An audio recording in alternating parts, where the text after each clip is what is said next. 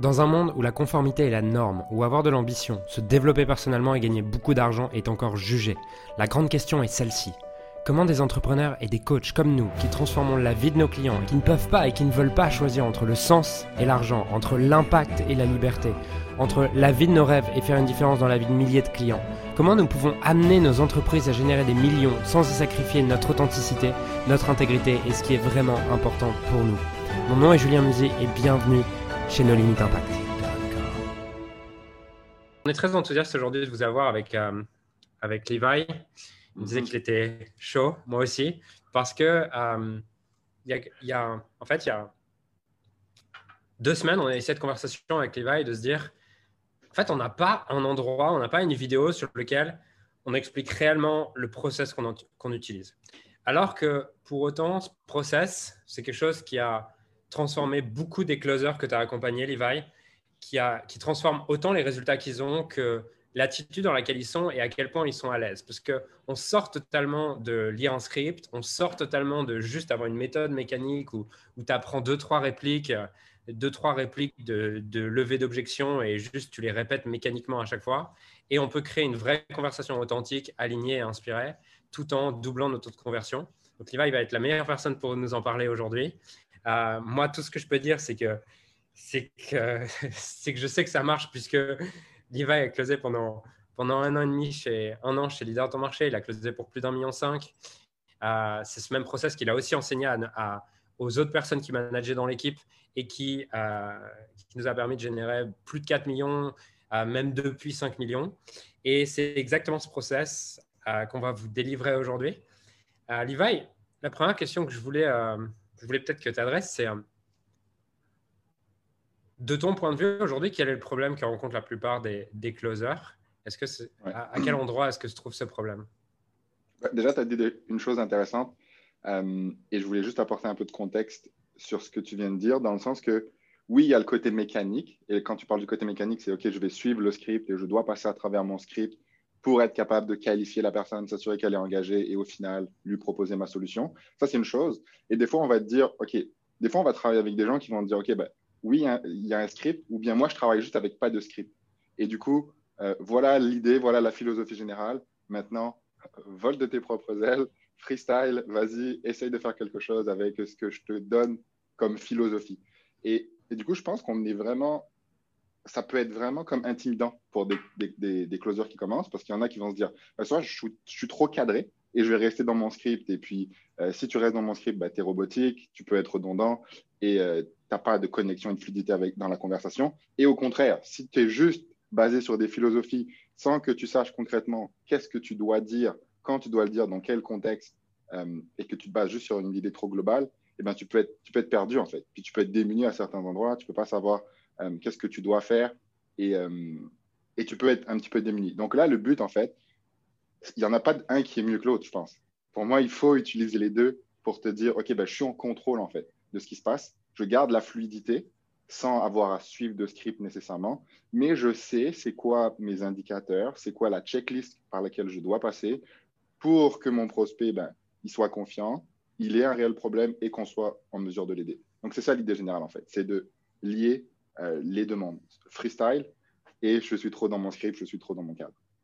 Et du coup, pour hmm. répondre à ta question, c'est quoi le principal challenge des closers aujourd'hui? Je pense que c'est ça en fait. C'est que soit tu te sens trop cadré et, pas, et trop pressurisé et pas euh, en adéquation avec euh, la méthode et la manière et, ce qui est écrit dans ton script, parce que tu, tu, le sais, des scripts, ça peut être hyper pressurisant. Ou bien tu peux te sentir complètement démuni et tu ne sais pas quoi faire parce qu'on t'a dit de faire quelque chose, mais tu ne sais pas comment l'appliquer exactement dans quel contexte. Hmm. Et hum, par rapport à ça, tu disais que, la plupart des closers se sentaient démunis peut-être à, un endroit. Est-ce que tu est-ce que observes euh, que c'est un moment précis qu'ils se sentent démunis, c'est genre au début de l'appel, au milieu de l'appel, quand il s'agit de lever les objections? Et je serais curieux aussi, les gens qui nous regardent, que vous nous mettiez, qu'on puisse, on a, on a aussi prévu de répondre aux questions et tout. Donc, que vous nous mettiez en commentaire justement à, quel endroit est-ce que vous vous sentez le plus challengé dans votre processus de closing aujourd'hui? Pour moi, euh, l'erreur qu'on va avoir tendance à faire aujourd'hui euh, au niveau du process global, et puis je veux dire, c'est légitime, c'est qu'on va avoir tendance peut-être à partir du début, sans se demander c'est quoi notre objectif final pendant l'appel. Hmm. Alors en fait, ce qu'on devrait se demander, c'est c'est quoi que notre prospect a vraiment besoin? C'est quoi mon système de livraison? Comment je suis capable d'aider mon client aujourd'hui? Et ensuite, comment je m'assure de créer un appel, autant dans l'offre que je vais proposer que dans mon processus de questions et ma capacité à trouver ces douleurs-là en fait en amont, que je vais déjà avoir préidentifié pour m'assurer que déjà je m'en aille dans la bonne direction. Parce que tu peux être très bon, mais si au final tu te diriges pas vers l'objectif ou vers le résultat que tu souhaites, eh ben, tu, vas, tu vas passer à côté de ton objectif. Qu'est-ce que tu entends par objectif? C'est ça. Euh, merci de poser la question. Pour moi, ce qui va vraiment être important, c'est de, de s'assurer en fait que ton process de livraison et du coup ton offre, donc ton pitch, et moi je l'appelle le pitch transformationnel, soit vraiment en adéquation avec les prospects avec lesquels tu vas parler. Et pour ça, en fait, ce qui est vraiment important, c'est de commencer de la fin. Ça veut dire, est-ce qu'aujourd'hui, votre pitch est suffisamment clair et suffisamment transformationnel pour les prospects que, avec lesquels vous communiquez Et tu vois, il y a plein d'erreurs que tu peux faire dans un pitch. Tu peux juste présenter des process, tu peux euh, juste parler à l'émotionnel de la personne, puis pas nécessairement connecter à son côté cartésien aussi. Et tu vois, souvent, on va tendance à dire, l'appel de vente, ça doit être émotionnel, ça doit être douloureux, tu dois inspirer les personnes. Oui, c'est vrai, je suis 100% d'accord avec ça.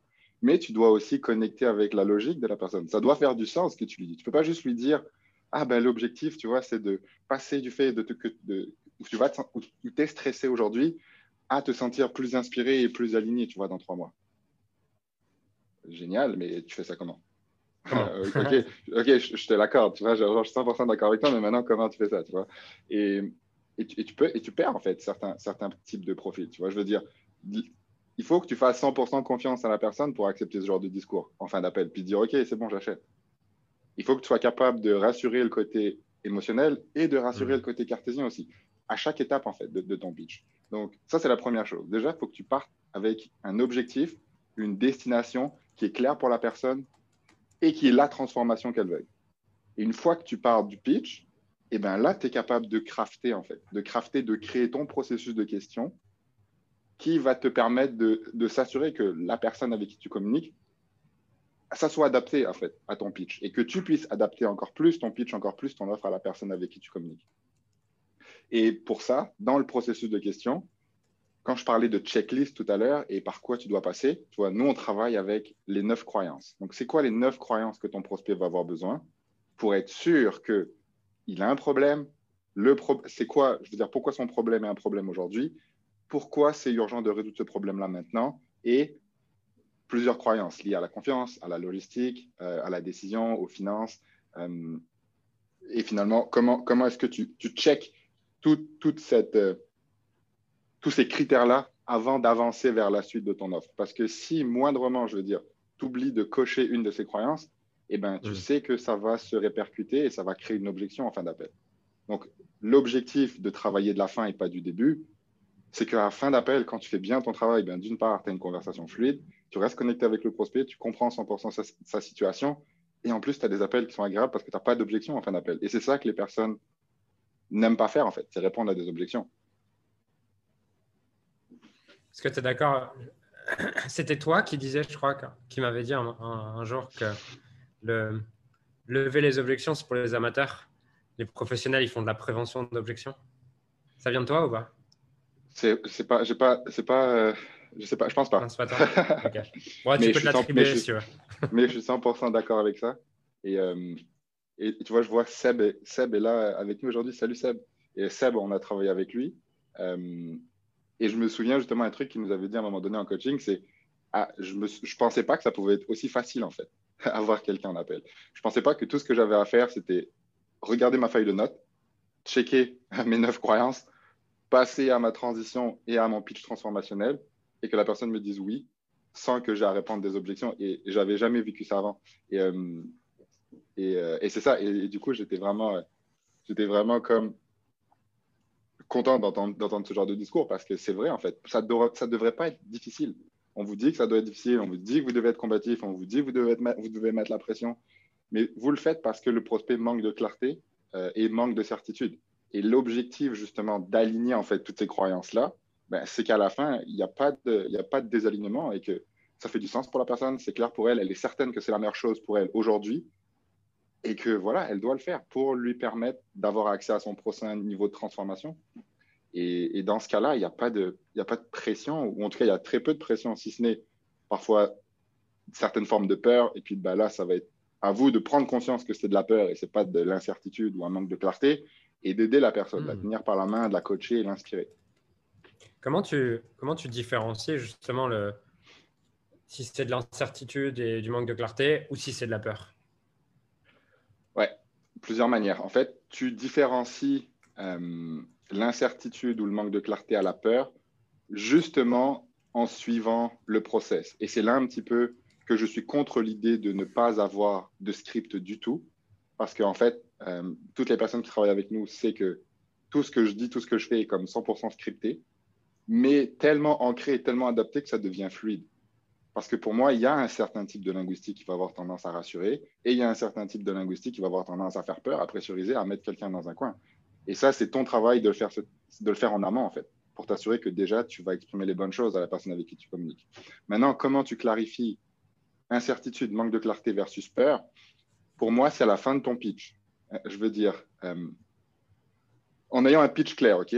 Pitch clair où tu sais que tu connectes avec le tangible, l'émotionnel de, la, de la personne et que tu la projettes vers son tangible au niveau de sa vision et l'émotionnel au niveau de sa vision. Tu arrives au deuxième, troisième pilier de ton pitch. Si tu arrives à ce moment-là et que la personne tu sens pas qu'il y a de l'excitation ou l'envie d'en savoir plus, déjà, tu peux te poser une question. Dans le sens, OK, est-ce que hmm. j'ai bien fait mon travail? Est-ce que j'ai bien adapté ce que la personne m'a dit à mon offre à ce moment-là? Et si ce n'est pas le cas, dans ce cas-là, on passe à un processus que moi, que j'appelle le processus d'alignement. Donc là, tu t'assures de savoir si le, processus, en fait, et la certitude du prospect est adapté à ton processus de transformation à toi. Donc, adapté à ton offre, adapté à ton processus de livraison. Et ça, tu peux le faire de plusieurs manières. Tu vois, moi, le style de linguistique que je vais avoir, c'est OK, merci pour ton retour transparent. Euh, merci déjà pour ton retour transparent. Juste pour être bien sûr que, juste pour être bien sûr qu'on est sur la même longueur d'onde avec ce que je viens de te partager. Tu vois, nous, ce qui est vraiment important pour nous, c'est l'alignement. Et quand je parle d'alignement, je me demande avec les différentes étapes que je t'ai présentées, toi, sur une échelle de 1 à 10, où est-ce que tu te situes exactement sur ce processus-là? 1 étant, euh, je te déteste, j'ai vraiment hâte qu'on raccroche et, 17 ans, waouh, je pense vraiment que ça va m'aider à atteindre X, Y, Z résultat. Et tu vois, ça te donne une idée. Ensuite, tu peux, est-ce que la personne manque de clarté? Est-ce que j'ai des choses à gérer avant en termes d'objection? euh, Est-ce que la personne n'est pas d'accord avec le fait que tu travailles en groupe? Est-ce que la personne a besoin de plus de support? Donc, tout ça, c'est des choses que tu peux déjà gérer en amont quand tu es capable de savoir est-ce que c'est mon process? Ou est-ce que c'est le manque de confiance? Ou est-ce que c'est le manque de clarté? Ou est-ce que c'est euh, une croyance limitante par rapport à, ma manière de travailler qui fait que la personne ne va pas avoir confiance en ses résultats? Tout ça, c'est des choses qu'on prend en compte en fait en amont et qu'on est capable de gérer en amont. Et quand tu le fais en amont, c'est là que ça devient facile et, que tout devient aligné et qu'à la fin, je ne dirais pas que tu n'as pas d'objection parce que ça arrive encore d'avoir des objections et c'est OK de savoir y répondre, mais tu as beaucoup, beaucoup, beaucoup moins d'objections. Quelles sont ces neuf croyances du coup?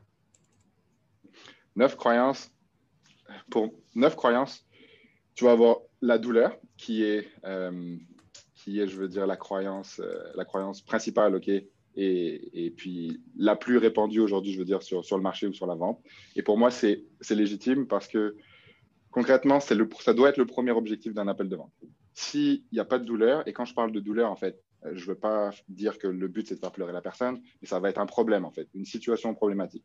S'il n'y a pas de problème, il n'y a pas de transformation point final. C'est très difficile pour une personne d'avancer vers quelque chose euh, si s'il n'y a, pas vraiment un inconfort pour elle. Et parfois, on va dire, ouais, mais des fois, j'ai des, des, personnes, euh, ils n'ont pas de problème aujourd'hui. Eux, tout ce qu'ils veulent, c'est avoir accès à quelque chose, qui sont inspirés, qui ils veulent tendre vers une vision. Ouais, mais ça, ça peut être un problème, justement. C'est quoi le gap aujourd'hui où ils sont entre les résultats qui matérialisent et ce qui pourrait vraiment matérialiser?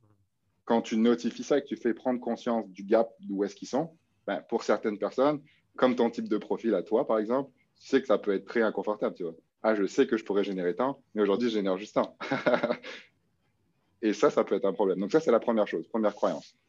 Donc, juste pour être, pour être clair, du coup, quand tu dis douleur, en fait, c'est le, le, prospect doit avoir la croyance qu'il a une douleur et qu'il veut la résoudre, c'est ça? Tu veux dire par croyance douleur? Exactement, exactement. Le prospect doit prendre conscience qu'il y a vraiment un problème ou qu'il y a vraiment une situation dont il doit sortir, en fait. Rarement. Juste par... par rapport à ça, est-ce que tu différencies problème Est-ce que tu différencies les mots problème et douleur hmm. Euh, Pas nécessairement. Pas nécessairement. Pour moi, as le prospect doit avoir une douleur, ça c'est une première chose, ou il doit y avoir un problème, c'est des synonymes, et tu dois lui faire prendre conscience de pourquoi le problème est un problème. Parce qu'on a tous une perception différente en fait d'une certaine situation. Et, et là, ce qu'il faut l'aider à lui faire prendre conscience, c'est pourquoi dans sa situation à lui, c'est vraiment problématique ça. Ok, j'entends, tu vois, aujourd'hui, tu as X, Y, Z problème. Pourquoi concrètement c'est inconfortable aujourd'hui? Parce qu'il y a des personnes aujourd'hui qui sont très confortables dans cette situation-là. Du coup, je suis curieux pourquoi pour toi ça l'est inconfortable? Donc ça, c'est la, ça, c'est la première croyance. La deuxième croyance, ça va être le coût. Donc quand on parle de coût, souvent, ce qu'on va nous dire dans, dans le milieu du high ça va être, OK, c'est quoi les, c'est quoi les conséquences euh, ou euh, qu'est-ce que ça te coûte de rester dans cette situation-là si tu fais rien? Et, et pour moi, le coût, si tu veux, c'est la croyance qui va permettre de créer de l'urgence. Qui va permettre de créer de l'urgence et, là, du coup, on est dans le troisième point dont je mentionnais tout à l'heure. Pourquoi le Est-ce que tu as un problème? Oui. Pourquoi le problème, c'est un problème? Et pourquoi c'est important pour toi de résoudre ce problème-là maintenant? Parce que la personne, elle peut avoir un problème, elle peut être hyper tolérante à son problème. Il y a des personnes qui ont mal au dos euh, toute leur vie et qui vont jamais voir le chiro parce que c'est un mal de dos qui ne leur fait pas suffisamment mal pour prendre action puis aller voir le chiro. Et là, c'est important de, de, mettre de la conscience, je veux dire, pour la personne. Ok, j'entends, tu me dis que ça fait trois ans que tu es dans cette situation-là. Et trois ans, ça peut être long dans une vie. Et du coup, je me demande, tu vois, est-ce qu'il s'est passé quelque chose? Est-ce que tu as réalisé quelque chose pour que tu te dises que cette problématique hmm. particulière, c'était important pour toi de la résoudre aujourd'hui? Qu'est-ce qui s'est passé concrètement? Tu vois, c'est quoi qui est important pour la personne? Pourquoi c'est important pour la personne de résoudre ce problème maintenant? Parce que si c'est pas important pour la personne de résoudre ce problème maintenant, concrètement, euh, ça peut être très courant qu'on fait d'appel, la personne te dit Ouais, Levi, j'ai envie de le faire, mais pas l'impression que c'est le bon timing, en fait, maintenant, où, ça, tu peux même avoir des objections à l'incertitude. Du coup, genre, j'ai besoin de réfléchir parce que oui, j'en prends conscience, mais je sais pas si je dois le faire. Hmm. Et ça, c'est ça, c'est une croyance que 90% aujourd'hui des closers manquent, même des bons closers. Euh, et le but, c'est vraiment d'aller chercher. C'est ça, c'est quoi le déclic en fait? C'est quoi le déclic émotionnel? Et quand tu le fais bien, tu peux avoir des conversations que tu n'as jamais eues de ta vie en fait. La personne n'a jamais partagé ça de sa vie mais que quand tu le fais bien et puis que tu arrives à être connecté, que tu arrives à, diminuer ton débit de parole, tu arrives à adapter une bonne tonalité, puis à créer du confort au moment que tu connectes avec la personne plus personnellement. Moi, j'ai déjà eu des personnes qui m'ont dit, ben, parce que voilà, j'ai fait genre deux avortements et puis aujourd'hui, c'est vraiment important pour moi. Je sens comme que j'ai besoin de me recentrer pour être capable de créer des choses. Euh, j'ai fait une dépression, j'ai fait ci, j'ai fait ça. Et, tu te fais partager des choses qui n'ont jamais vraiment été partagées et tu connectes avec des gens personnellement, euh, c'est juste dingue les cadeaux que tu peux avoir en fait. Et il faut juste en prendre conscience que voilà, quand tu le fais, il faut vraiment que tu le fasses dans l'intention d'être là pour les gens, de les supporter parce qu'ils partagent quelque chose de précieux, ils partagent un, un, élément, je veux dire une partie de leur vie, c'est un cadeau. Et puis tu dois être reconnaissant en fait d'être capable de te faire partager ça pour moi. Mmh. Ouais, parce que tu vois, moi j'ai souvent entendu cette, euh, cette objection un peu des personnes qu'on accompagne, qui est euh, oui, mais j'ai peur en fait d'aller dans l'intimité des gens. J'ai peur, peur que ça soit dérangeant comme question. J'ai peur que que ça soit mal pris, que ça soit comme une intrusion, tu vois. Qu'est-ce que tu penses de ça? Euh, Je pense que c'est une perception des choses. Euh, je pense que c'est une perception des choses et que souvent, ça c'est ma perception des choses. Hein. Souvent, quand on a tendance à être inconfortable, à aller profond avec quelqu'un, puis probablement, je veux dire, à soulever des choses qui peuvent être inconfortables chez la personne, c'est que parfois, on a de la difficulté à, être, aller profond et inconfortable avec nous-mêmes, en fait. Avec ça. Hmm. Avec nous-mêmes, et puis à se, à se confronter, puis à se dire nos vérités. Et je hmm. pense qu'on est les, les pires et les meilleures personnes, en fait, pour se mentir à nous-mêmes. Et, euh, et moi, quelque chose qui m'a vraiment aidé, c'est que le dev perso, ça a toujours été un de mes leviers forts, en fait. Euh, toujours eu envie de m'améliorer et de creuser. Et d'aller chercher qu'est-ce, qui, qu'est-ce que je trouvais inconfortable parfois. Et, c'est jamais confortable, en fait, de, de, changer, de se transformer, tu le sais. Quand tu es dans le milieu du coaching, à chaque fois que tu vas euh, travailler sur quelque chose, oui, tu vas voir ta coach, mais tu es vraiment content à la fin, mais pendant, c'est pas agréable. pendant, c'est jamais agréable. Et, pour moi, il faut apprendre en fait à, apprécier ce, cet inconfort-là et, juste d'aller deep avec soi-même pour apprendre à aller deep avec les autres. Et c'est OK de les rendre inconfortables. Si tu es capable d'être inconfortable, si tu, si tu associes que cet inconfort, ça va leur permettre de les faire avancer, de les faire grandir. Et quand tu le fais avec la bonne intention, qui est de comprendre leur situation et de les faire avancer, Ok. Donc, deuxième croyance, du coup, être clair sur le coût et les conséquences pour la personne.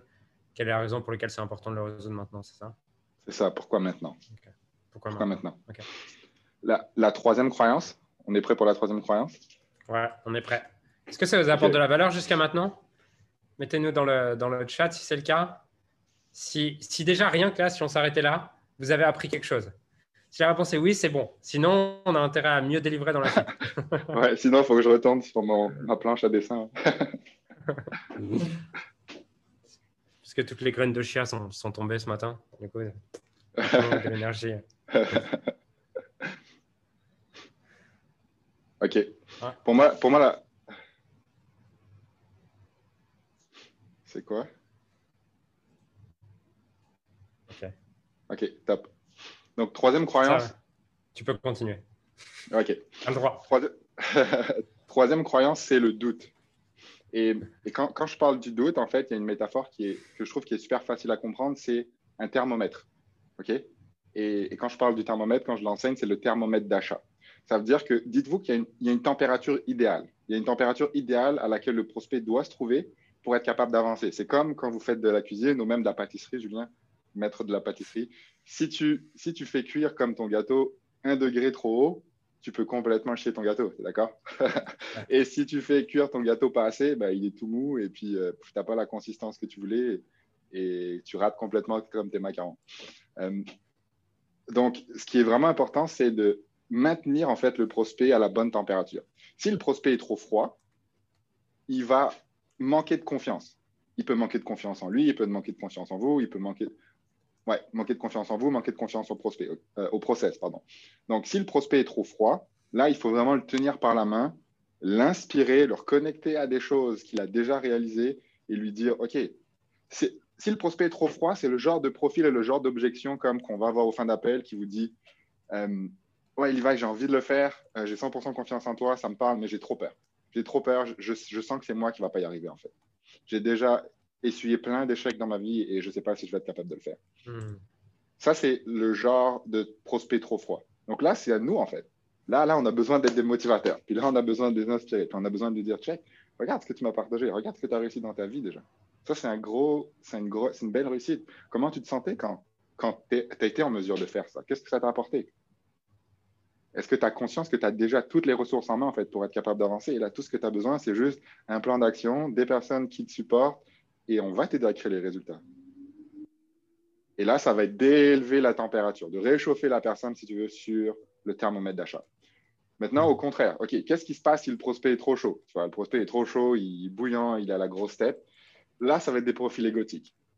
Si tu tombes sur un profil égotique, ça va être les personnes qui vont dire Ouais, les gars, j'aime ce que vous faites, mais je pense que je vais être capable de le faire tout seul.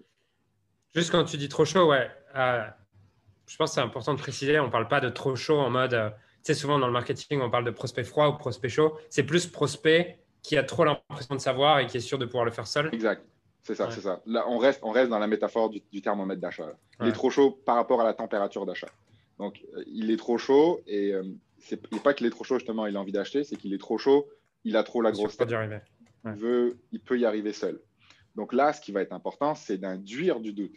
Tu vois, comme quand tu changes une croyance, euh, tu induis du doute pour être capable de faire changer la croyance de la personne. Donc là, ça va être de lui pointer en fait toutes les failles que lui peut-être il n'a pas perçues dans son business mmh. et de lui montrer que ben voilà les résultats qu'il a aujourd'hui sont dus à ça, sont dus à ça et concrètement super, il peut y arriver tout seul, mais s'il pouvait y arriver tout seul, pourquoi il l'a pas fait il y a six mois? Pourquoi il l'a pas fait il y a un an? Est-ce qu'il a ça en place? Est-ce qu'il a ça en place? Est-ce qu'il a ça en place? Ben non, j'ai pas ça en place. Non, j'ai pas ça en place. Non, j'ai pas ça en place. Et c'est quoi son niveau de confiance d'y arriver Je veux dire, sachant que ça fait six mois déjà qu'il est, en, est, je veux dire, euh, qu'il est en activité et que s'il avait été capable d'y arriver seul il y a six mois, eh ben, pourquoi pas pourquoi pas aujourd'hui? Est-ce que c'est -ce vraiment pertinent? Est-ce que ça l'aide vraiment de croire qu'il va être capable d'y arriver seul? Et, quand on parle du doute, ça va être vraiment aussi bah, de faire prendre conscience à la personne que la destination, le chemin final à laquelle ils veulent accéder, est-ce qu'ils ont le plan d'action en fait pour y arriver? J'entends aujourd'hui que tu me dis ton objectif, c'est ça. Est-ce que tu sens que tu as un plan d'action pour être capable d'atteindre, pour sortir de X, Y, Z? Est-ce qu'à cet endroit-là, dans l'induction du doute, est-ce que euh, l'utilisation du type de question a une importance du type euh, question ouverte, question fermée? Parce que j'ai comme l'impression qu'avec des questions fermées, tu, à cet endroit d'induction du doute, tu peux comme briser le rapport? Euh, Non. Non, au contraire, en fait, au contraire, en fait, justement, là, il faut vraiment passer en mode plus challengeant. Euh, si tu sens que si tu sens que la personne je veux dire, si tu challenges pas la personne, de toute façon, tu l'aideras pas. Donc, moi, là je, serais, là, je suis OK à ce moment-là de prendre une posture peut-être un peu plus haute ou peut-être plus neutre et de lui dire OK, ben, 100%, j'entends, tu vois, euh, tu penses aujourd'hui que tu es capable d'y arriver, juste pour me donner une idée, en fait, pour que ça soit clair pour toi. Et puis là, ce que tu vas apprendre, c'est dans ton, dans ton processus, si tu veux, de livraison, c'est quoi tous les livrables que tu vas lui apporter. Donc, supposons que tu l'aides, tu euh, je veux dire, à mieux closer. Est-ce qu'aujourd'hui, tu sens que tu as un process déjà dans lequel tu as hmm. le contrôle qui te permet de closer de manière constante 30% et plus euh, Non. OK. Aujourd'hui, tu me dis que euh, tu closais 10%. C'est bien ça? Oui. C'est quoi qui te donne confiance dans le fait d'être capable de closer 30% dans les trois prochains hmm. mois sans ressources supplémentaires? Ça, ça peut être une question ouverte. Mais quand tu parles de questions fermées, moi, un process que j'aime utiliser, c'est c'est quoi les livrables que je vais apporter et est-ce que tu as ça comme livrable? Euh, Non. Hmm. Est-ce que tu as ça comme livrable? Euh, Non. est-ce que tu as ça comme livrable? Non. Euh, est-ce que tu as ça comme livrable ou bien, ultimement, je ne sais pas si on va travailler ensemble, mais c'est quelque chose dont tu aurais besoin aussi euh, Non, je ne l'ai pas, c'est peut-être quelque chose dont j'aurais besoin. OK. Donc là, doute, check.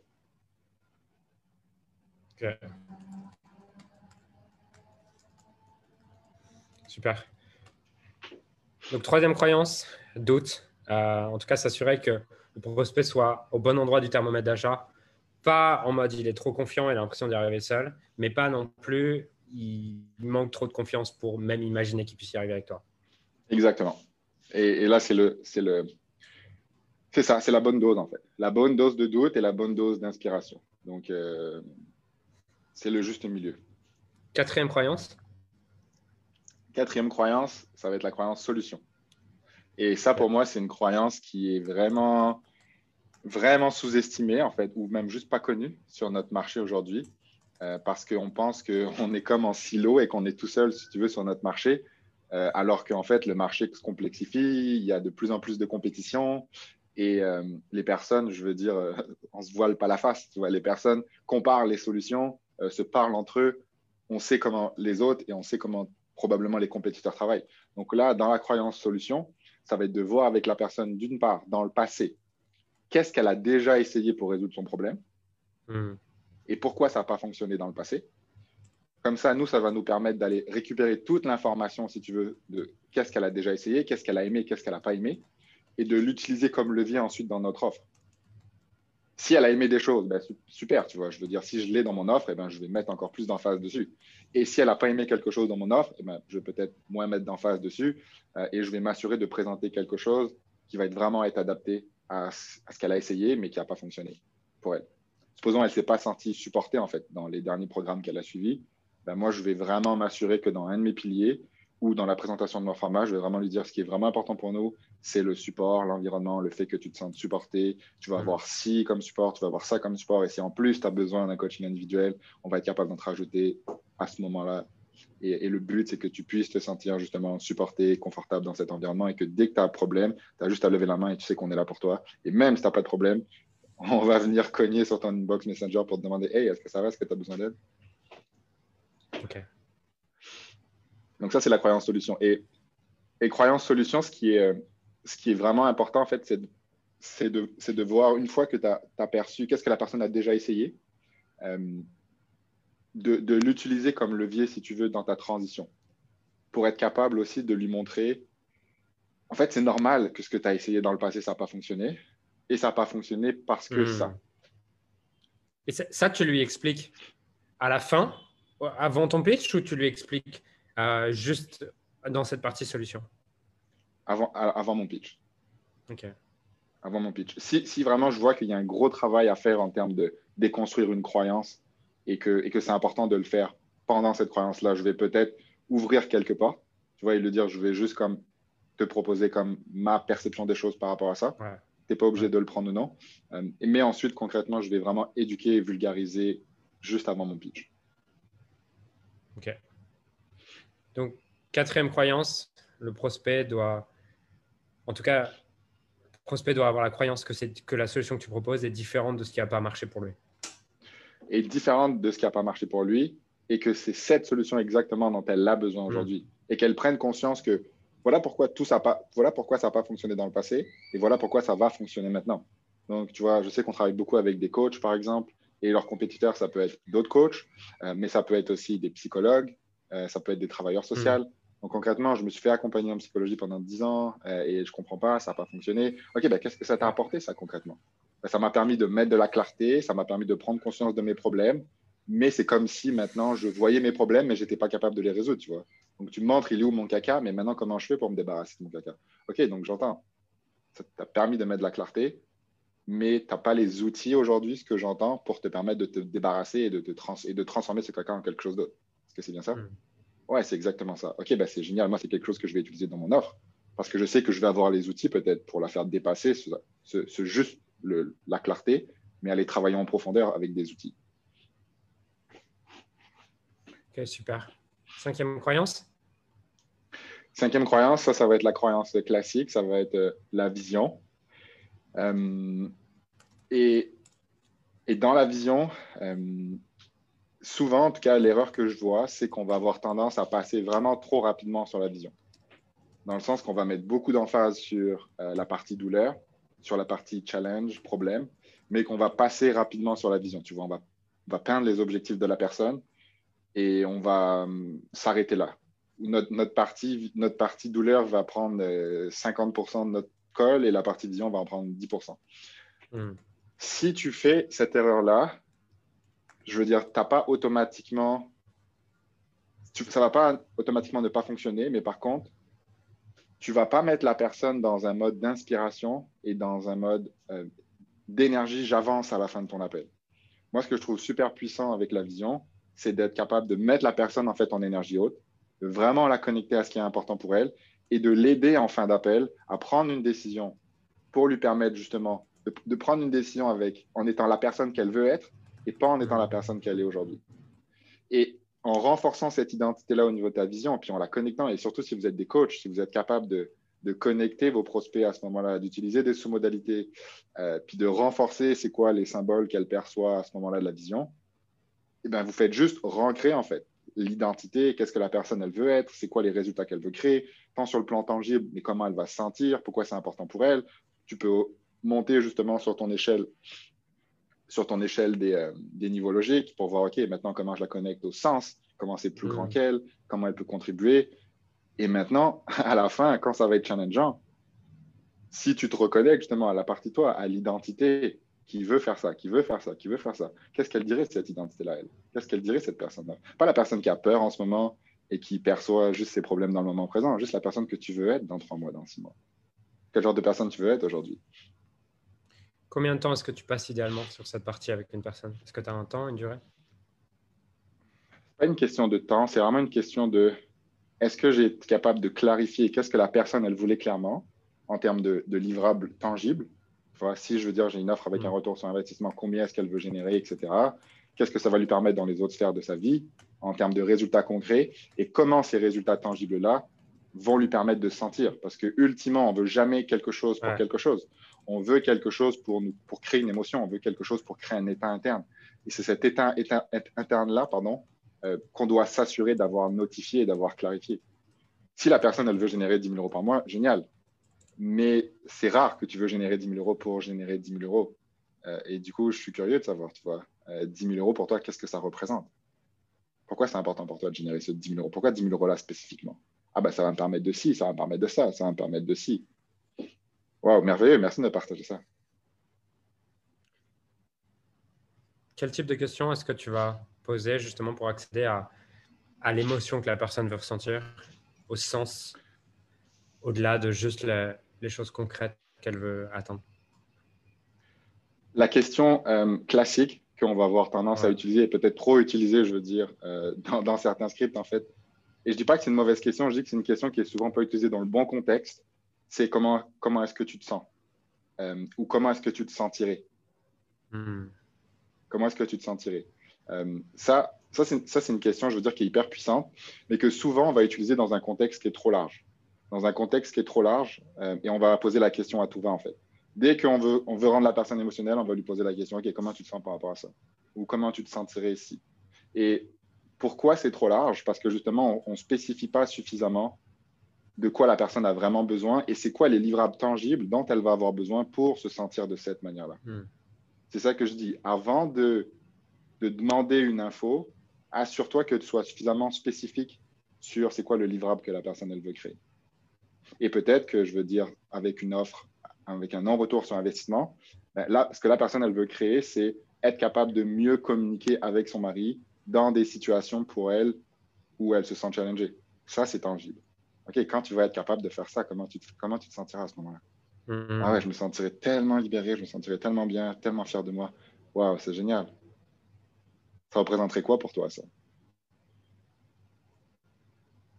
Et ensuite, tu peux poser une question pourquoi, pourquoi, pourquoi c'est important pour toi ça?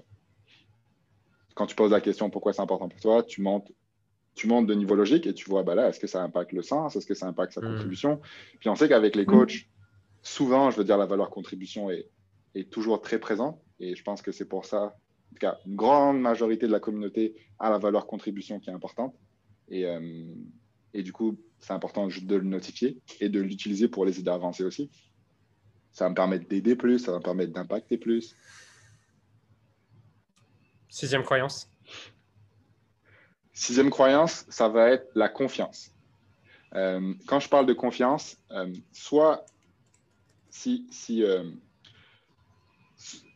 confiance, si tu veux, il y a quatre points dans la confiance. Et puis, si tu si es bon en géométrie, tu peux dire le carré de la confiance. Puis, si tu vas avoir l'air un peu plus scientifique, un peu plus génie, tu dis le tétraèdre de la confiance.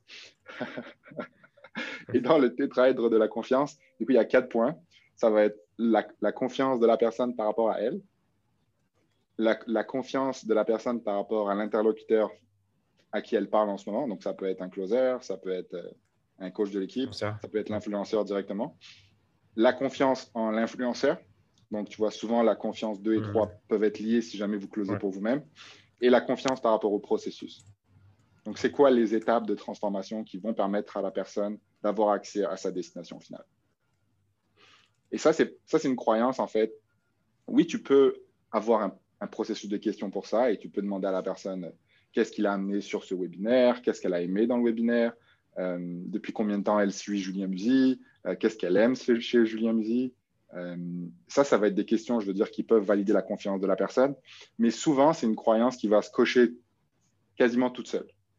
Euh, je veux dire, dans le conversationnel, si tu vois que la personne est hyper enthousiaste, ah, j'étais trop content d'avoir cet appel avec toi, écoute, j'ai regardé ta vidéo, j'ai vraiment adoré ça. Pour moi, tu n'as pas vraiment à, qualifier la personne sur la confiance, tu vois, la confiance est créée.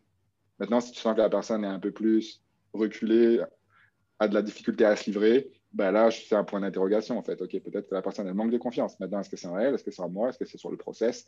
Ça, c'est quelque chose qui va évoluer pendant l'appel et que je vais m'assurer de, vérifier pendant l'appel en fait où est-ce qu'elle se situe, est-ce qu'elle se livre, ok, elle se livre, elle me fait confiance, on rigole ensemble. Maintenant, ça va il va peut-être rester le process. Ok, maintenant le process, ça va être à moi de m'assurer que ça soit clair pour elle en termes d'offres, que ça fasse du sens pour elle au niveau logique et au niveau émotionnel. Est-ce que, euh, la croyance... ouais. est-ce que, est-ce que pour toi la croyance de la confiance en elle, elle est un peu liée au doute et au thermomètre? Est-ce que c'est pas un peu la même chose qu'on fait à cet endroit-là? Un petit peu. Un petit peu. Euh, et effectivement, si je veux dire la personne en termes de doute, elle est bas dans ton thermomètre d'achat, ça veut dire que effectivement la confiance en elle sera hmm. pas cochée. Donc c'est deux croyances qui sont qui sont comme liées.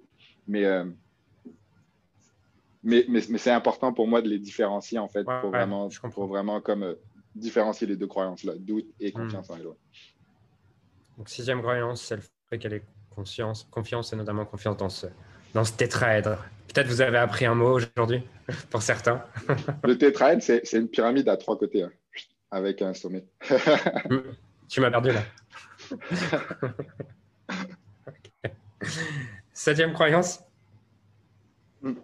Est-ce que tu nous as réservé d'autres mots un peu scientifiques comme ça pour le reste de, euh, la session ou pas? Je ne veux pas vendre le punch, je te dis pas. bah, en tout cas, vous savez qu'il faut, si vous, si vous voulez avoir cette chance, peut-être faut rester jusqu'à la fin. Euh, ok, la, croyance suivante, ça va être la septième croyance, si je ne me trompe pas. Ça va être la croyance liée à la logistique. Pour moi, la croyance liée à la logistique, c'est euh, des croyances, c'est une croyance qui est hyper simple à valider, mais que si tu euh, n'y prêtes pas attention, ça peut se générer comme une méga grosse objection en fin d'appel et puis complètement te faire perdre, te faire perdre la vente. C'est une objection liée à la logistique. Et souvent, ça va être euh, combien, -ce que de temps, combien de temps la personne a besoin d'investir pour réussir dans la transformation, pour réussir dans le programme, et c'est quoi les différents éléments du programme qu'elle va avoir besoin, je veux dire, de mettre en place. Ça peut être une immersion, ça peut être un voyage, ça peut être réserver un hmm. hôtel, ça peut être la voiture, qui fait que si c'est pas pris en compte, à la fin de l'appel, la personne elle va se dire ah ouais j'aime trop ça, mais c'est trop limitant pour moi tout ça. Genre je peux pas le faire. Genre j'ai ça, j'ai ça, j'ai ça à ce moment-là et juste je peux pas le faire en termes de logistique. Et ça c'est dommage parce que euh, parce que tout est aligné sauf la logistique et la logistique, je veux dire, ça devrait être des choses simples en fait à gérer. Donc là, ça va être de, ben, de s'assurer que la personne, déjà, elle, elle a le temps, l'énergie euh, et la disponibilité, l'engagement pour le faire. Et que tout ce qui est contraignant dans notre. Ben, contraignant, tous les, tous les éléments, si tu veux, de notre processus de livraison, notre formation, euh, soient adaptés à la situation de la personne. Tu vois. Genre, ben, je, peux, je peux assister au coaching de groupe parce qu'ils sont dans mon bon fuseau horaire. Euh, je peux. Il ne faut pas que le closer monte. c'est ça, il ne faut pas que le closer monte. On citera personne. je peux assister à l'immersion parce que ça tombe telle date. Ah non, je ne peux pas assister à l'immersion et en fait, c'est la seule chose qui va faire que, que genre, si, j'avais pu assister à l'immersion, j'aurais embarqué. Ok, ben écoute, il n'y a vraiment pas de stress. Si tu ne peux pas assister à elle, on en a une autre dans trois mois et tu es la bienvenue. Euh, on va te la garder tant que tu n'as pas assisté à l'immersion. Pour moi, ça prend un peu de, de conscience de la part de l'influenceur qui donne de la flexibilité finalement à son équipe de vente pour leur dire, check, la logistique, c'est juste comment est-ce qu'on peut aider le prospect. Mm. Du coup, comment est-ce qu'on peut adapter notre logistique au prospect? Si c'est pas trop contraignant dans le process de livraison euh, de l'équipe. Du coup, est-ce que par exemple, euh, si tu avais une immersion, j'en sais rien, on a une immersion le, le 28, 29, 30 mars, 29, 30, 31 mars, est-ce que tu conseillerais du coup au closer de, de checker. Est-ce que tu serais est-ce que tu es disponible pendant ces trois jours euh, avant même de présenter l'offre? Euh, Clairement, ça, ça, va dépendre en fait c'est quoi qui est important pour la personne. Exemple, si la personne elle a besoin de créer des résultats rapidement euh, et qu'elle me dit qu'elle a besoin de créer des résultats rapidement, ben là moi je l'utiliserai comme levier. Je dis ben en fait c'est génial, tu vois, tu tombes dans un timing qui est parfait. Est-ce que tu serais disponible comme le 29, 30, 31 parce que tu vois, on a une immersion qui vont justement te permettre d'accélérer tout ce qu'on fait en deux mois en trois jours. Alors, il faut que tu sois là. Tu penses que tu peux te libérer? OK. Et en plus, comme ça, l'excitation monte et Donc, en fait, ça va dépendre du contexte. Tu vois, il y a des personnes pour qui ça sera vraiment pas possible. Ah non, Levi, sérieusement, là, je suis vraiment booké dans les deux prochaines semaines. Hmm. Et après ça, ça va se libérer. OK, bah, écoute, passerait. En fait, je parlerai même pas de l'immersion. Je te dis, bah, écoute, juste pour te prévenir, habituellement, on a une immersion tu peux pas y accéder, c'est vraiment pas grave, on en a une autre dans trois mois. Donc, prends le temps de mettre en place ce que tu as à mettre en place et tu vas accéder à l'autre dans trois mois. Aucun souci, on te réserve une place et, euh, quand tu seras prêt, tu iras à la prochaine immersion. Parfait. Donc, septième croyance logistique, être sûr que la personne puisse, en tout cas, suivre le programme de la meilleure manière et qu'il n'y ait pas de, d'autres limites. Huitième croyance ça. Huitième croyance, ça c'est une classique. Ça va être la décision ou le conjoint, la partenaire et, euh, ce n'est pas une croyance, en tout cas, qui est tant limitante, je pense, dans notre domaine. Et euh, pour toutes les personnes qui ont ce genre d'objections-là, désolé de vous dire que c'est des objections qui sont plus liées à l'incertitude de votre prospect ou au manque de confiance de votre prospect qu'à une vraie limitation. Euh, à une vraie limitation. Moi, c'est vraiment des objections que j'ai jamais, en fait, comme je dois en parler à ma femme, ou très, très, très rarement. Et, et l'expérience que j'ai dans notre niche, tu vois, en particulier, qui est comme business ou développement personnel, c'est plus des objections, c'est plus une fausse objection qui est liée un peu à l'incertitude. Mais si on suppose que c'est une vraie objection, comment est-ce qu'on fait pour la traiter? Parce que dans certaines niches, il peut y avoir effectivement plusieurs partenaires ou, même la, la, conjointe peut être impliquée dans le processus de décision. Euh, ce que j'aime avec cette croyance-là, en fait, c'est qu'elle peut être un peu ninja. Elle peut être ninja dans le sens que ça peut être facile de qualifier la personne et que la personne se sente qualifiée tu, tu, tu, parles à la personne comme de son business, puis d'un coup, tu lui demandes Ah, t'as une femme T'es en couple, toi? Ok, là, tu sais que la personne, elle est en train de checker sur sa case la croyance couple et la croyance décision. Et moi, je trouve ça complètement euh, indélicat. Pas indélicat, mais c'est juste ça pourrait être plus élégant, tu vois, dans le sens de comment ça pourrait être fait. Et, et du coup, ce que je recommande de faire avec cette croyance-là, c'est vraiment de poser la question qu'on t'est dans le contexte lié à la famille, qu'on t'est dans le contexte lié au couple et qu'au début de la conversation, exemple, tu hmm. peux parler plus de background de la personne et que la personne te dit ah, bah, Je travaille aujourd'hui. Ok, génial, tu travailles, tu as une famille Ouais, j'ai une famille, j'ai deux garçons. Écoute, ah, c'est génial, ok, j'ai pas de garçon encore, mais en fait, oui, j'ai une fille, c'est un petit chat de deux ans qui s'appelle Lulu, mais euh, sinon, pas plus que ça. et, et, du coup, là, dans, dans ton projet d'entrepreneuriat, ton projet de business, ta femme, est-ce qu'elle te supporte aujourd'hui? Ouais, ouais, elle me supporte à 100%. Est-ce qu'elle est impliquée là-dedans? Et est-ce qu'elle sait qu'on est au téléphone aujourd'hui? Ensuite, tu peux passer à travers plein de processus de questions vraiment pour, pour t'assurer que ben, est-ce que tu as vraiment le vrai décisionnaire? Mais ce que je trouve important dans cette croyance-là, c'est juste de l'appliquer dans le bon contexte et, pas complètement décalé parce que ça sent en fait. Quand tu sautes d'un sujet à l'autre et que tu fais juste euh, qualifier la personne pour la qualifier, ah. euh, c'est juste moins euh, élégant. Yes. Tu n'as pas, prévenu, pas prévu de faire venir un de faire venir Lulu pour le, pour le live aujourd'hui? Non, aujourd'hui, je suis au bureau. Je suis pas à la maison. ok. Ah ouais, parce que ceux qui ont la chance d'être à l'intérieur de Wanted Closer, vous avez la chance de connaître Lulu, mais pas les autres, désolé. Ouais. J'ai même des gens qui m'ont contacté cette semaine pour me dire Levi, si je rentre dans Wanted Closer, c'est juste parce que je veux voir Lulu hein, rentrer dans tes coachings des groupes. J'ai eu un message cette semaine là-dedans, je me suis dit pas de jugement. Sérieusement, on a tous nos, on a tous nos, euh, nos objectifs, motivation. Si tu nous rejoins pour ça, je te jugerai pas. Neuvième croyance? Euh, Neuvième croyance, ça c'est la classique euh, finance. Hmm. La classique finance. le conseil que je veux donner par rapport aux finances, c'est de ne pas disqualifier quelqu'un par rapport à sa situation présente ou par rapport à ses ressources présentes mais de qualifier et de challenger la personne par rapport à sa capacité à trouver des ressources. Parce que le nombre de personnes, je veux dire, que j'ai eu en appel qui n'avaient pas les ressources aujourd'hui, je veux dire, on a été capable de savoir qu'est-ce qu'ils avaient exactement sur leur compte en banque parce qu'ils étaient investis, ils avaient envie de le faire et qu'ils n'avaient pas les ressources, mais qui après ont été capables de soulever des montagnes pour, euh, pour avoir accès à ces ressources-là et puis avoir accès à leur transformation. Genre, j'en compte pas, tu vois, j'en ai des, dizaines de personnes qui sont rentrées qui n'avaient pas l'argent. Et, du coup, là, ce que je vais recommander, c'est juste ne disqualifiez pas trop vite les gens par rapport à leurs ressources actuelles, en fait. Et si la personne vous dit c'est vraiment challengeant pour moi aujourd'hui, ok, fine, je comprends, puis on est.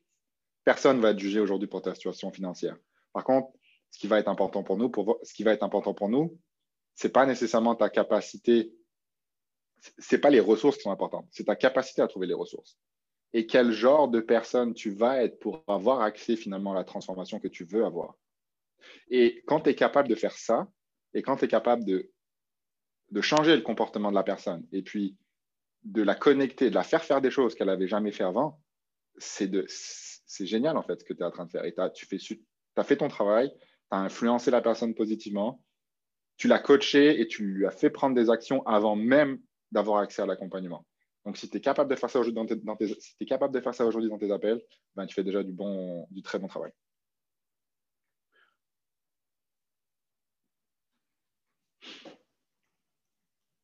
Si je résume, les neuf croyances qu'on a, premièrement, euh, être sûr que le prospect a conscience du problème et de la douleur. Euh, être sûr qu'il est conscient de pourquoi maintenant, qu'il est à la bonne, troisième croyance, qu'il est à la bonne température d'achat. Quatrième croyance, il a, au niveau de la solution, il est conscient que c'est la solution dont il a besoin et qu'elle est différente de ce qu'il a déjà essayé. Cinquième croyance, Euh, il est clair sur sa vision et sa, sa, vision le met en énergie haute. Sixième croyance, il a confiance, notamment dans notre Quoi, Tetraèdre Je sais plus. Tétraèdre. Tétraèdre, avec la il, a confiance euh, dans les quatre éléments. Euh, septième croyance, c'est OK pour la logistique. Il n'y a pas de, de, croyance limitante au niveau de la, de la logistique et d'objection au niveau de la logistique. Huitième croyance, la décision. Neuvième croyance, les finances. Et OK. Est-ce que as quelque chose à rajouter par rapport à ces neuf croyances? Mmh. Ouais. Je rajouterais quelque chose. Euh, dont justement, on en parlait hier en coaching de groupe, puis je trouvais ça intéressant. C'est qu'en dehors des neuf croyances par lesquelles, je veux dire, le, prospect va passer pour avoir, pour, pour cheminer en fait vers sa transformation, quelque chose qui est important aussi de savoir et de se rendre compte, c'est que le prospect a besoin d'un certain mindset et de certaines croyances liées à votre processus pour être sûr que c'est ça dont il va avoir besoin. Et quand je parlais tout à l'heure de renforcer la croyance, la certitude pardon, du prospect sur le processus, c'est est-ce que ce que vous proposez en termes de véhicule, c'est-à-dire en termes de transformation, le prospect, il y croit dur comme, dur comme fer en fait. Est-ce que le prospect, il croit qu'il a besoin d'un avion et que toutes les caractéristiques de votre avion est adaptées à ce dont le prospect croit dont il a besoin? Là, c'est flyé un petit peu comme exemple. Du coup, je vais vous donner un exemple plus précis. Si on est dans, si on est dans le high ticket, OK? Supposons qu'on est dans le high ticket et que nos prospects, ça va être euh, des coachs, des coachs sportifs qui aujourd'hui échangent leur temps contre de l'argent euh, et que leur objectif, c'est de générer 10 000 euros par mois. Si le prospect n'a pas la croyance que pour générer 10 000 euros par mois, ça va être plus facile pour générer 10 000 euros par mois, il doit, je veux dire, mettre en place une offre premium, une offre à étiquette et, apporter plus de transformation, plus de valeur à ses clients que de échanger son temps contre de l'argent, il n'achètera jamais en fait. S'il n'a pas la ferme conviction que je dois développer une offre, je dois mettre en place un processus où j'accompagne plus mes clients pour me permettre d'avoir accès à ce 10 000 euros par mois là, et que c'est cette croyance-là qui va me permettre d'avoir accès plus vite à mon 10 000 euros que travailler 50, 60 heures par semaine à 25, 50, 100 euros de l'heure, il n'achètera pas. Donc, ça va vraiment, il faut vraiment vous assurer en fait et, vous demander dans votre process de livraison, c'est quoi les croyances que votre prospect doit avoir besoin au niveau de votre process. Et ça, si vous êtes un bon influenceur aujourd'hui, vous le faites dans votre marketing souvent. C'est-à-dire que dans le webinaire, souvent, le prospect est préframé, mais il y a des prospects qui ne regardent pas le webinaire ou il y a des webinaires qui sont peut-être moins efficaces et tu vois un appel que tu as besoin de, pré-framer puis de, framer beaucoup de choses chez le prospect, ça, il faut en avoir conscience. Euh, et un bon closer, il a conscience de ça, en fait. Il a conscience de qu'est-ce que le prospect pense et comment je fais cheminer, en fait, qu'est-ce que le, qu'est-ce que le prospect pense aujourd'hui à finalement, ce dont tu as besoin, c'est ce frame, c'est ce process, c'est ces croyances-là. Et c'est cette manière de penser qui va t'amener le plus vite à tes résultats. On t'entend plus? Je pense que tu es un mute. Ça, ça, ça j'ai envie de te dire, Levi, tu vois, c'est. Enfin, de mon point de vue, peut-être tu n'es pas d'accord avec ça, mais c'est 20% le rôle du closer, mais c'est 80% le rôle du marketing. Quoi. Si ça n'a pas été fait en amont, en marketing, ça va être galère pour le closer. Ouais, ça, je suis 100% d'accord avec toi. Euh, mais malheureusement, ce n'est pas tous les closers qui ont la chance d'avoir un super webinaire puis un super marketing en amont. Et, et, du coup, là où je veux en venir, c'est fine, tu ne maîtrises pas ce qu'il y, y, a dans ton marketing. Et du coup, c'est quoi qui est en ton contrôle? Ben, Ce qui est en ton contrôle, c'est t'assurer de comprendre ça, d'être un bon communicateur. Et que si tes leads ne sont pas excellents aujourd'hui, tu peux quand même bien communiquer, et tu peux quand même reframer et tu peux quand même changer des croyances limitantes. Ce n'est pas, pas ton job premier et que peut-être il serait mieux de travailler avec quelqu'un d'autre, mais malgré tout, tu as, le contrôle de ça. Donc, tu peux influencer tes résultats grâce à ça. Je suis d'accord avec ça. Je suis totalement d'accord avec ça. Après, je pense que c'est important aussi. Je sais que là, il y a des influenceurs et il y a des, il y a des coachs qui nous écoutent et des closers. Euh, c'est quelque chose qui va vous servir à quel, quel, que soit votre rôle. Mais moi, c'est un truc que je fais régulièrement avec mes closers, de leur demander quelles sont les objections qu'on a régulièrement à propos de notre process au téléphone, parce que moi, je les ai plus en fait. Et chaque semaine, j'ai un à deux contenus que je crée qui est juste là pour lever une, croyance limitante. Voilà, une histoire et tout, et qui va pouvoir être une ressource qu'un un closer peut envoyer à un prospect avant ou après un call, tu vois. Ouais, et c'est bien, c'est bien d'en prendre conscience parce que en tant qu'influenceur, des fois, on a vraiment de la difficulté à se remettre en question. puis on va dire, ah, je comprends pas, j'ai un tunnel qui est en place, je paye des ads, puis mes closers, ils font pas le travail. Ouais, mais mec. Ils sont mauvais, je vais les virer, putain, c'est à cause de. Est-ce que tu as fait ce qu'il faut quoi, avant en termes de marketing, en termes de framing? Est-ce que les prospects sont, sont sûrs et ils sont déjà motivés, salivent de la solution ou non en fait? Après, le closer, c'est ça. Tu peux reprendre ta responsabilité aussi sur. Euh, c'est cool changer des croyances au téléphone, tu vois. C'est des calls qui sont plus longs, mais c'est cool et tu peux le faire. Et de toute façon, je pense qu'on est encore dans cette euh, notion d'extrême ownership, 100% responsabilité, c'est-à-dire que l'entreprise va grandir à partir du moment où le closer prend 100% de sa responsabilité et l'influenceur et le, le, marketing prend 100% de sa responsabilité. Et ce que je vois, et ce qu'on a vécu aussi, je pense, dans le passé, c'est des, mhm. moments où, où, le marketing et la vente étaient en guerre, en fait. Oh, ils, se renvoient la balle, tu sais, ils se renvoient la balle. Chacun... Putain, mais les closers, vous n'êtes pas capable de vendre. Oui, mais on a des leads pas qualifiés. Et, en fait, personne n'avance, que personne prend sa responsabilité, et moi y compris, en fait. Ouais, 100% d'accord. C'est aussi intéressant à souligner. Ok, donc si je résume le, justement ce, ce process euh, avec ce nom temporaire authentique euh, enrollment, euh, la première étape, c'est vraiment de, de, de partir, du, partir de la fin et non pas partir du début. Commencer par créer le pitch à partir des, des livrables et, et, et, créer un pitch qui a l'émotionnel et le rationnel. Et ensuite, créer le processus de questions à partir de ces neuf croyances pour être sûr de ne pas avoir d'objection à la fin. Est-ce qu'il y a une autre étape dans ce processus euh, que tu enseignes aujourd'hui dans Wanted Closer ou est-ce que ça, c'est l'essentiel? Ça, c'est l'essentiel. Euh, pour moi, il y a une étape que j'aime beaucoup parce que, parce que j'ai une valeur euh, enseignée qui est vraiment forte et vulgarisée qui est vraiment forte. Ça va être notre phase de transition qui est le pré-pitch. Mais là, c'est des notions avancées. Et, et, pour moi, tu peux vraiment closer 40%, je veux dire, sur du trafic froid avec euh, déjà ce bon process, un bon système de follow-up, des bons leads, euh, sans mettre en place le pré-pitch. Mais le pré-pitch, ça va peut-être t'aider à, à, venir connecter avec des, des prospects peut-être plus sophistiqués, euh, mm. qui ont un niveau de conscience de leur problème qui est déjà haut. Et toi, tu peux venir les éduquer sur un élément en fait de leur problème dont ils n'avaient pas pris conscience. Ça, c'est un truc, c'est un truc, c'est un outil, le pré-pitch que j'aime beaucoup. Mais peut-être qu'on fera un training sur le pré-pitch directement. Mm. Euh, puis je pense que ça pourrait, euh, ça pourrait aider. Parce que c'est n'es pas obligé de mettre en place le pré-pitch, mais c'est juste vraiment cool. si tu es un closer et que tu veux faire passer ta game au prochain niveau, euh, pré-pitch, j'aime beaucoup. Moi.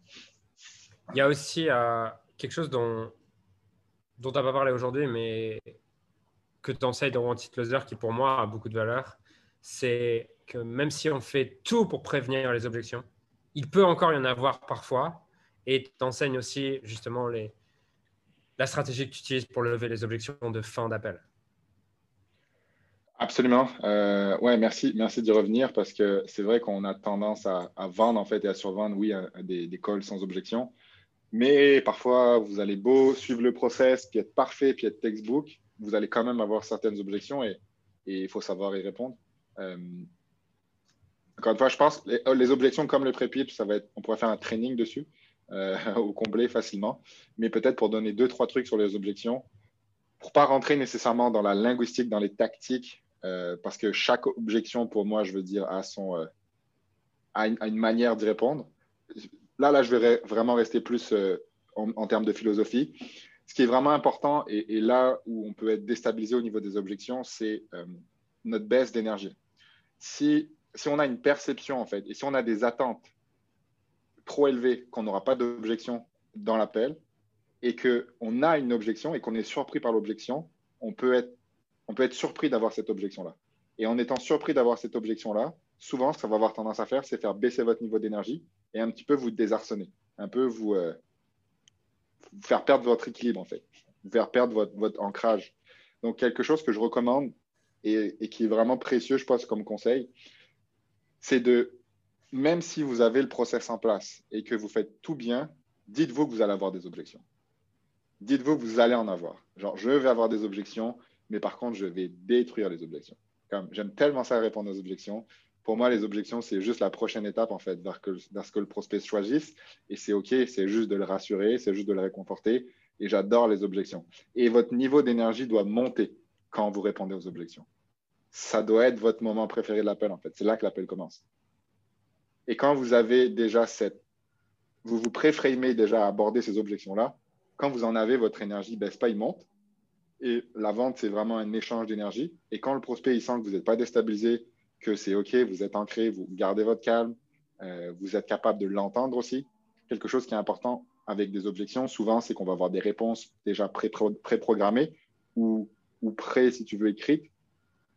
Et on rentre dans un mode combatif quand, euh, quand on, pour moi en tout cas, quand tu, quand tu réponds à des objections avec des choses qui sont déjà préécrites. Et que si la personne te dit j'ai besoin de réfléchir, et là tu dis, OK, tu as besoin de réfléchir à quoi? Là, tu passes dans un mode combatif et, dans ma perception, le prospect ne sent pas à 100% entendu en fait et écouté. Donc déjà, première étape quand tu réponds à une objection, ce qui est important, c'est juste de prendre un step back, lui laisser de la place, puis juste entendre l'objection. Hey, merci pour ton retour transparent. C'est vraiment apprécié. Euh, écoute, j'apprécie vraiment ton, ton, authenticité par rapport à ça, juste pour être bien sûr de comprendre. Et là, ensuite, on peut répondre à l'objection. Mais déjà, ce qui est vraiment important, c'est assurez-vous que votre niveau d'énergie ne baisse pas et que vous avez hâte de répondre à ces objections-là euh, et de laisser de la place et puis de entendre le prospect et de clarifier qu'est-ce qu'il veut vraiment dire. Hmm.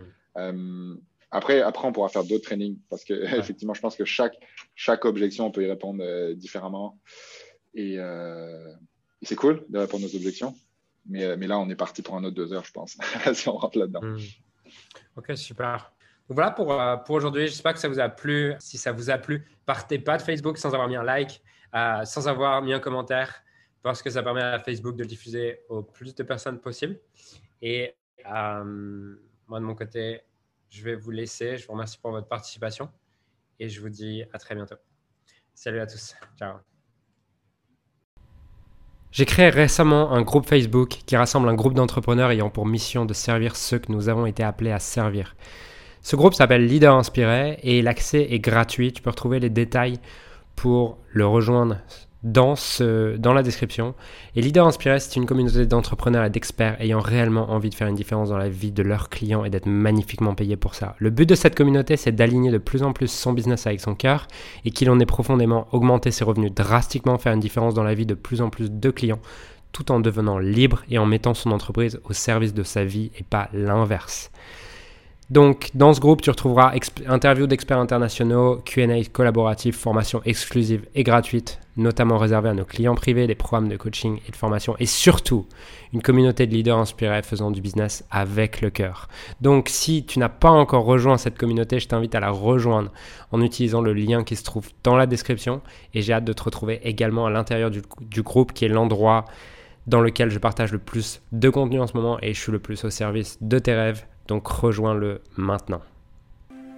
Alors j'aimerais sincèrement te remercier de m'avoir rejoint et de m'avoir écouté aujourd'hui. J'espère sincèrement que ce que j'ai pu partager avec toi aujourd'hui a pu réellement t'aider et surtout va t'aider à créer un business qui génère des millions tout en servant les autres et en créant la vie de tes rêves. Cet épisode t'a aidé aujourd'hui, alors assure-toi de le partager avec quelqu'un d'autre que toi qui en a besoin. Cette mission de créer un monde dans lequel les coachs et les entrepreneurs impactent le monde tout en créant leur rêve ne pourra être atteint que lorsque nous partagerons avec les autres ce qui nous a aidés. Donc je t'invite à le partager dès maintenant. Et encore merci et on se retrouve très bientôt pour un prochain épisode. Ciao